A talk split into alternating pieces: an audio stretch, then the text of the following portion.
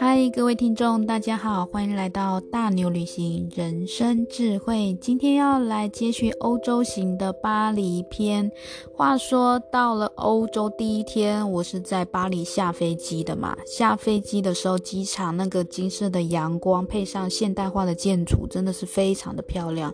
那我在那边晃了一会之后，就准备搭火车到市区了。那我。最大的印象，对巴黎的印象，那时候就是到了机场会觉得哇，好多人种哦，然后会觉得有一点像到了外太空那种感觉，因为它整体的氛围是很现代化的，然后人种真的太多了。超乎我以前遇到的那些机场，所以会觉得哇，真的像到了那个外星球，超级新鲜的。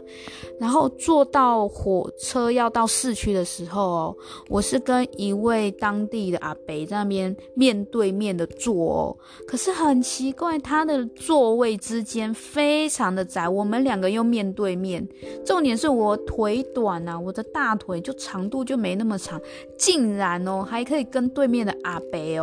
几乎是碰到膝盖，就是那种促膝长谈的画面，所以可以，我那时候终于领略到促膝长谈是什么画面，那距离是有多近啊！我跟那对面的阿北两个人就这样子面对面的，从机场坐火车过去。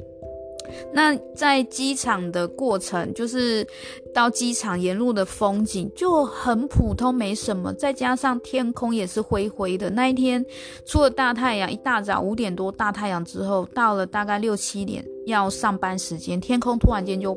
灰了下来，然后沿路的景致就是那一种很像工厂那种感觉，真的没有很美丽。那最让我印象深刻就是 我跟当地阿伯促膝长谈，是真的到促膝，但是没有到长谈啊。只是我当下觉得好尴尬，我会觉得哇，巴黎人怎么会把那个椅子的设计到那么的近这样子？后来到了市区第一大站。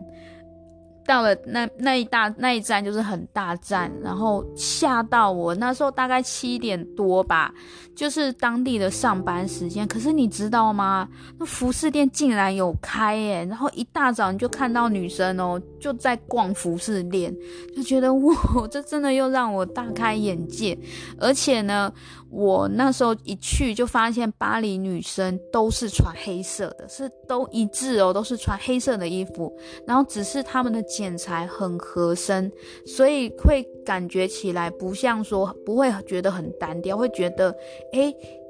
看起来那种视觉效果是很舒服的，因为颜色一致，但是你又不会觉得很像机器人这样子，因为他们每个人的服装剪裁都把他们的身材跟精神都表现出来，所以在这里我当下第一点就觉得哇，巴黎真的是很注重剪裁，而剪裁好的衣服真的是就可以衬托你的气质，我们不需要靠什么外在的花色来取巧，我觉得或许这就是巴黎。巴黎女生优雅的地方，然后当下呢，再看看我自己那一身那种亮橘橘红色的那种那个登山外套，突然间就觉得天哪，我真是弱掉，一看就被别人发现我就是观光客，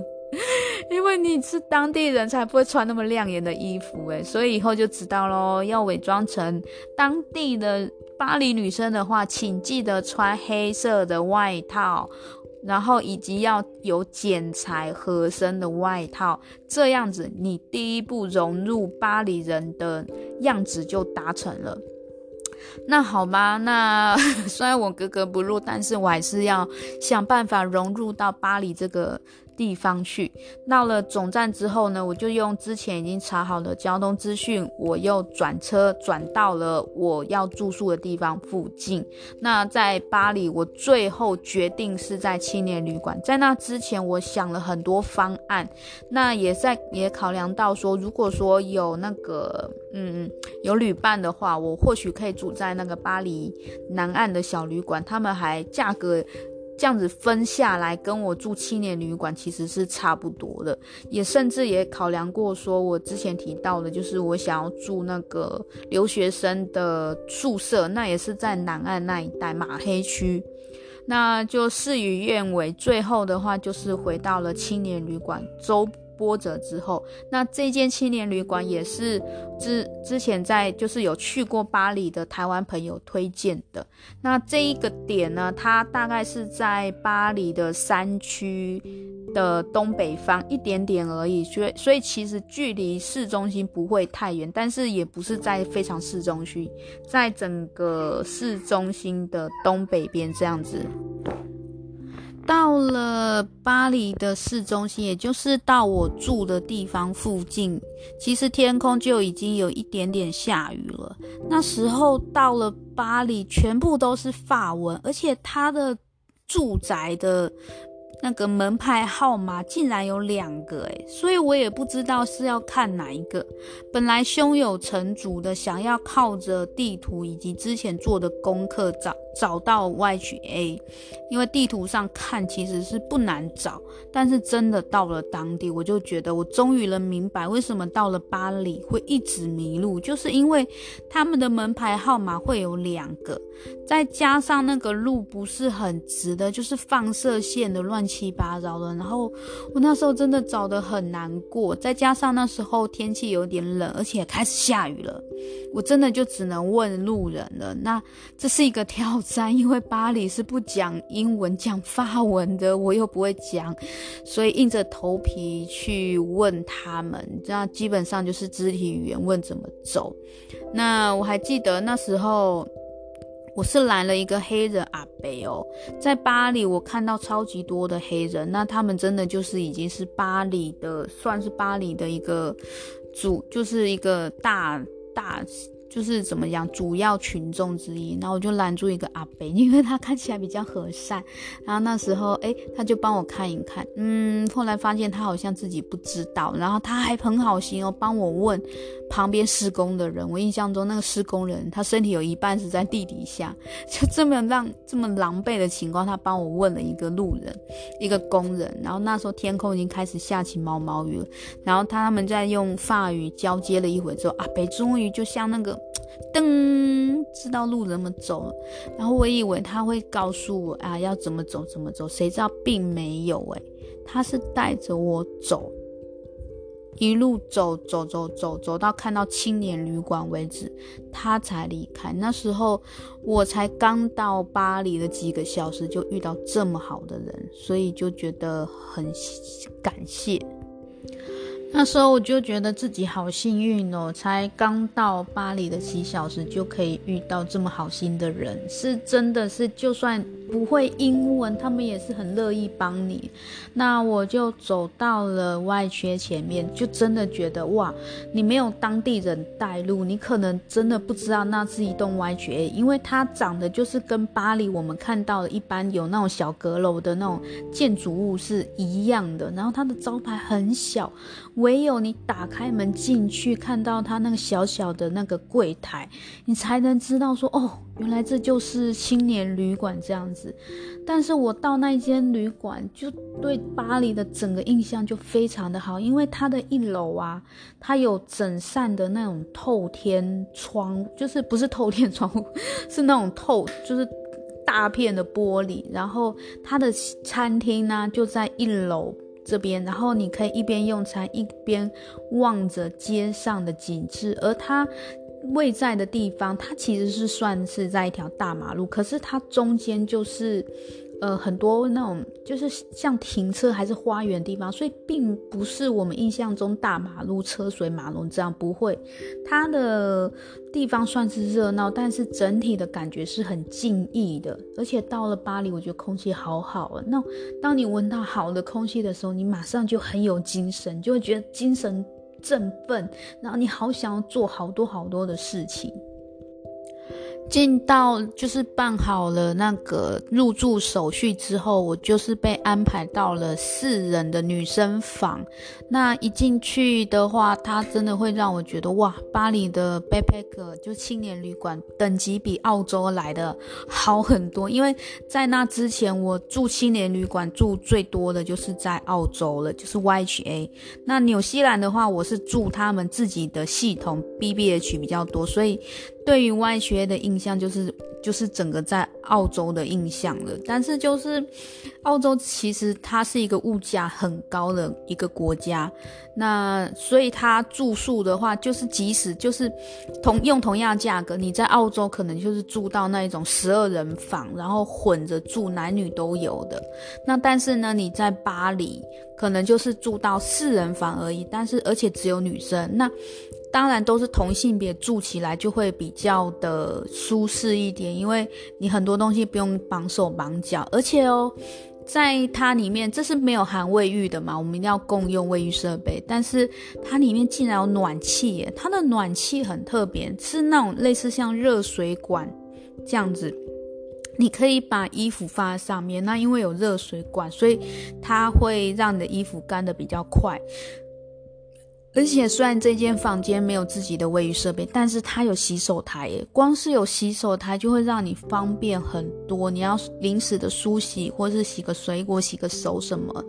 然后或是洗个简单的东西，就是都很方便，不用出去。再加上都是女生，所以其实都蛮安静的，不会说很吵杂这样子。就觉得哇，这这这也太超值了吧！那种整体。的那种舒适感是很够的，而且最厉害的是，它竟然还有一个自己的小阳台耶！哇，一出去就觉得天哪，我就是在巴黎了，就是在巴黎了这样子。哇，我就觉得啊，现在想起来真的是好开心哦。呃，在巴黎的话，其实只住上两晚而已，因为预算问题。唉，现在想想就是可惜呀、啊！本来我可以住上一个礼拜的，就是那个留学生的宿舍，所以下次学聪明了以后，真的一次就给他包到完，有没有？要不然这样住青年旅馆的钱也真的是没有很便宜这样子。但是整体而言，你享受到品质会比在澳洲多得多这样子。好，那这间青年旅馆它是有包含早餐的哦，就是。有声音，好，等我一下哦，我把声音关掉。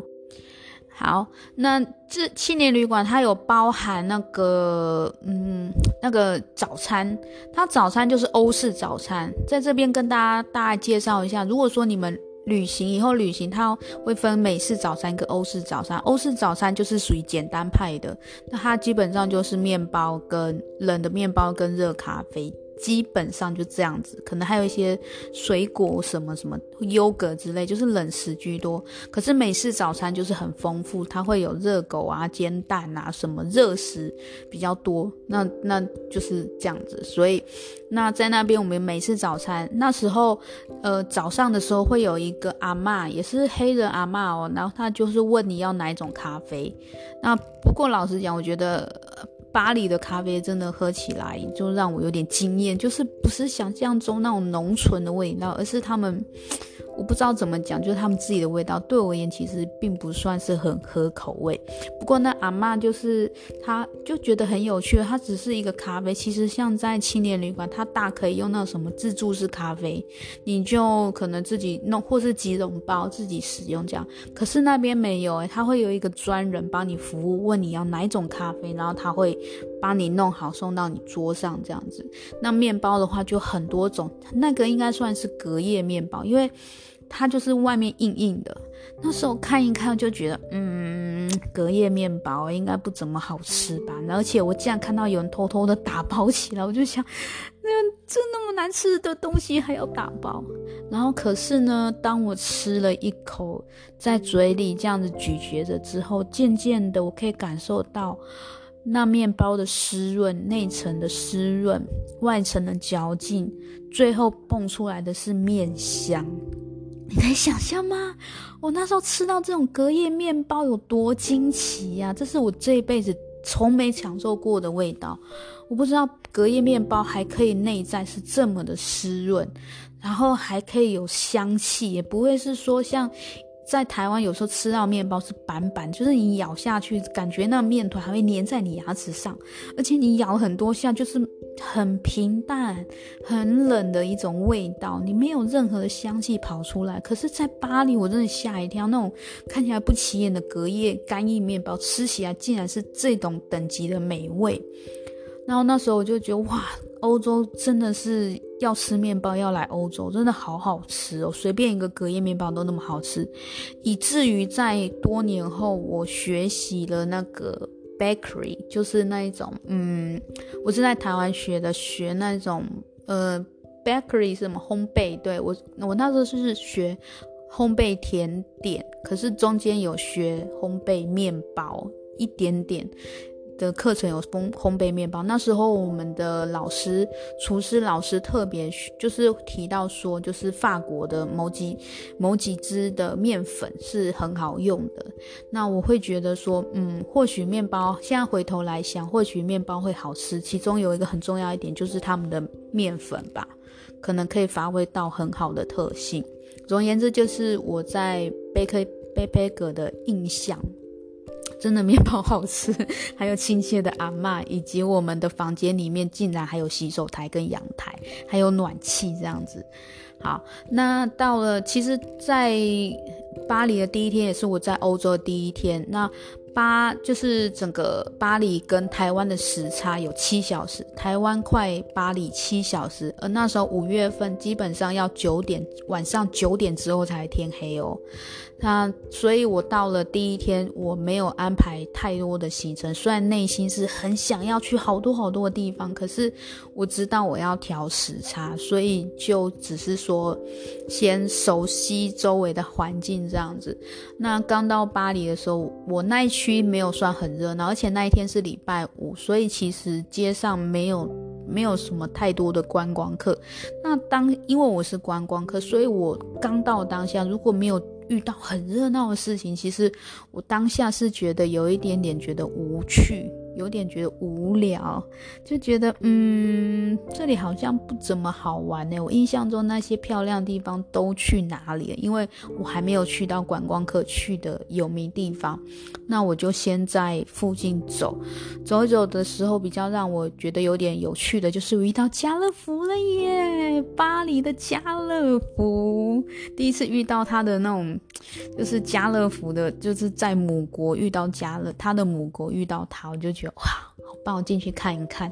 那进去的时候，其实因为那时候天还是很冷，可是其实巴乐福家，我在讲的巴乐福，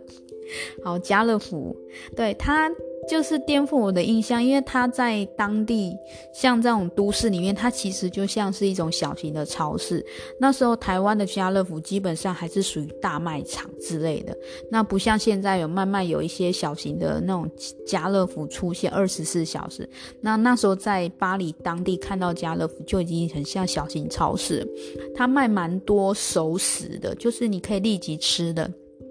只是大部分都是类似像那一种沙拉，可是是吃得饱的。他可能把 pasta 就是意大利面，拌一些酱、一些菜、一些就是一些料这样子，但是他是做冷盘的程程方式去出售，所以那时候就觉得一天已经很冷了，我还要吃冷的，就觉得一点都不美味。可是对于我而言，我还是觉得。还算是开心，因为它是一种很特别的食物，我没吃过，而且价格在超市买价格都还蛮合理，所以那时候去逛了它这样一趟家乐福超市之后，我就觉得嗯，好像有一点有趣的耶，就就是觉得哎，有一点点开心，这种感觉跟那时候刚到日本就是游学三个月的。第前几个小时的感觉是一样，因为那时候我也没有交通工具，我也是住在不是很热闹的地方，然后只是在这种住宅区这样走，就会觉得嗯，好像没有想象中这么有趣，所以就是第一的第一印象真的很重要。那不过还好，就只有几个小时的时间，再加上其实我到后来渐渐变累了，因为时差的关系。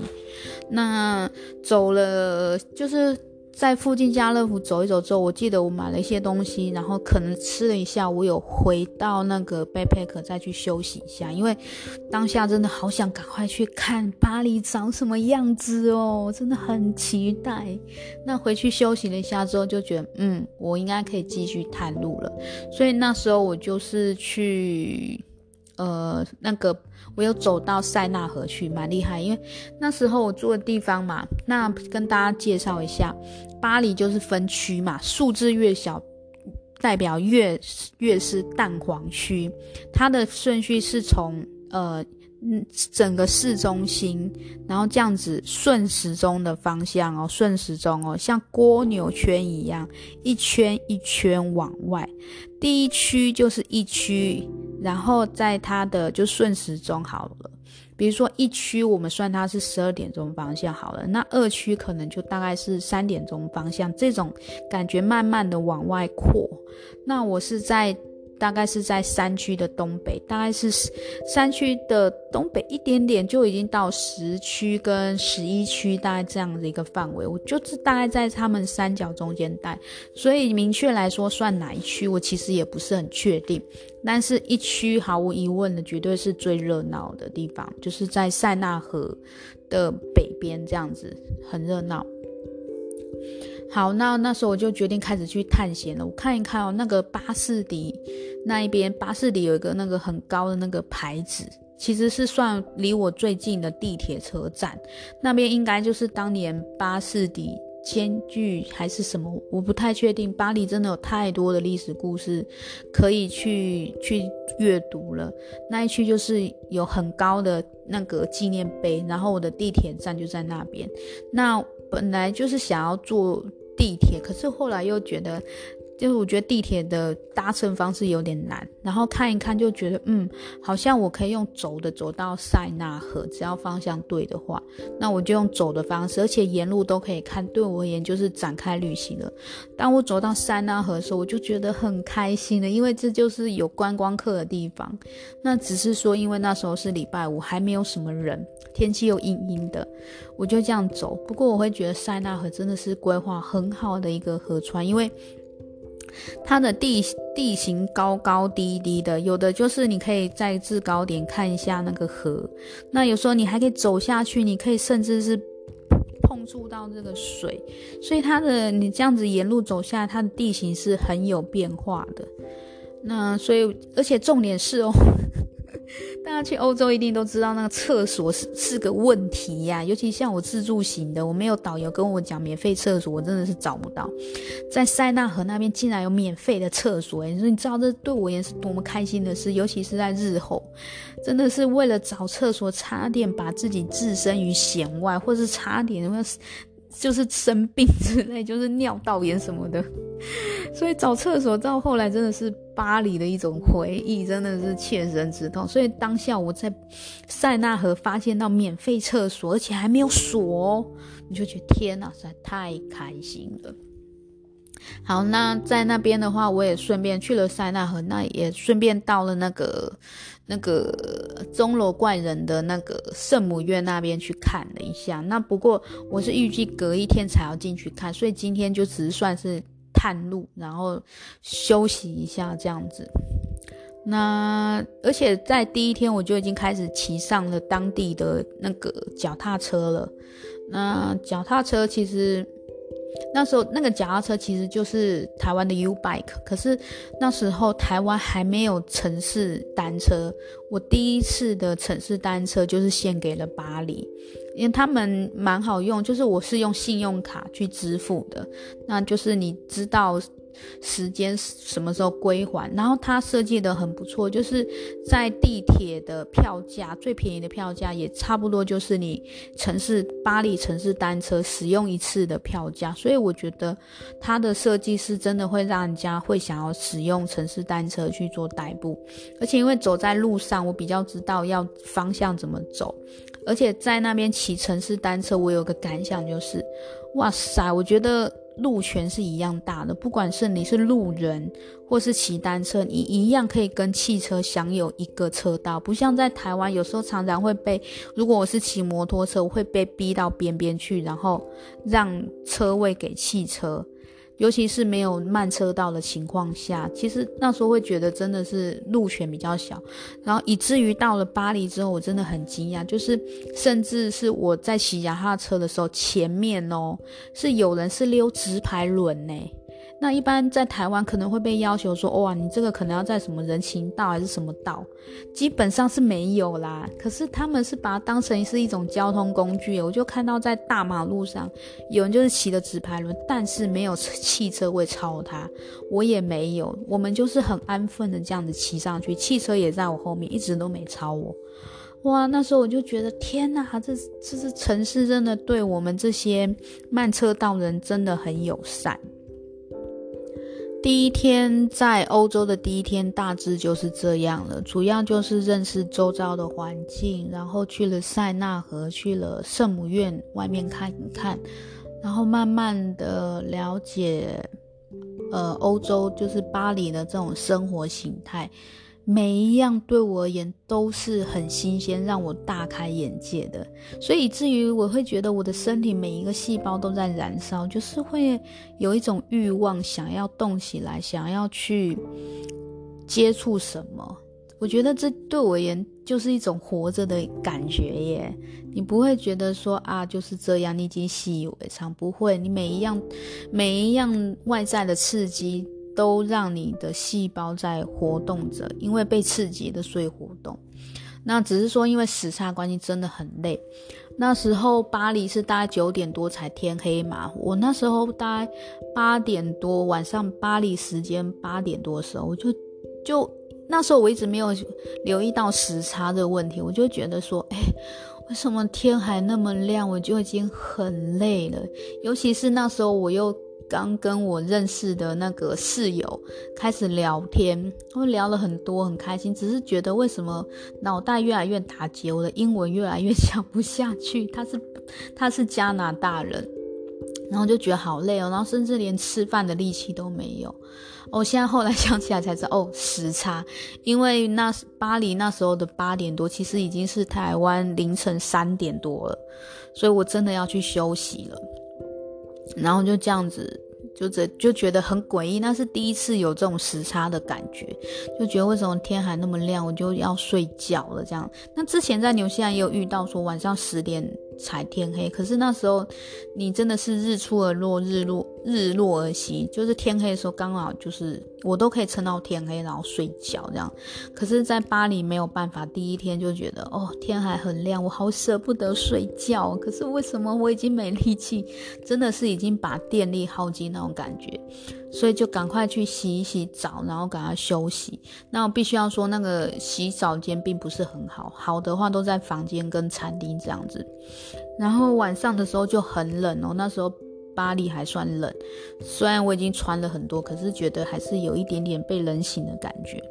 不过一切都还好，我后来发现我的时差调得蛮快的，可能因为时间也没有差很多，是差了七个小时，跟美国、台湾这种日夜颠倒是不太一样的。我大概到第二天就差不多是可以跟着上巴黎当地人的生活作息了。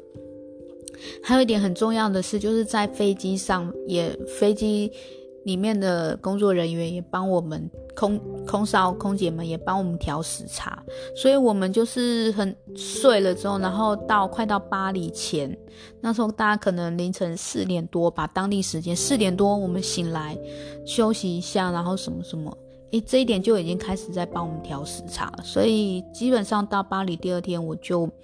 可以很开心的去玩了。好，这就是我在巴黎的第一天。虽然没有什么，可是因为这也算是我刚到澳欧洲的第一眼印象，所以对我而言是蛮重要的里程碑。那之后的旅程，我们下集再聊。谢谢您的收听，我们下次再见，拜拜。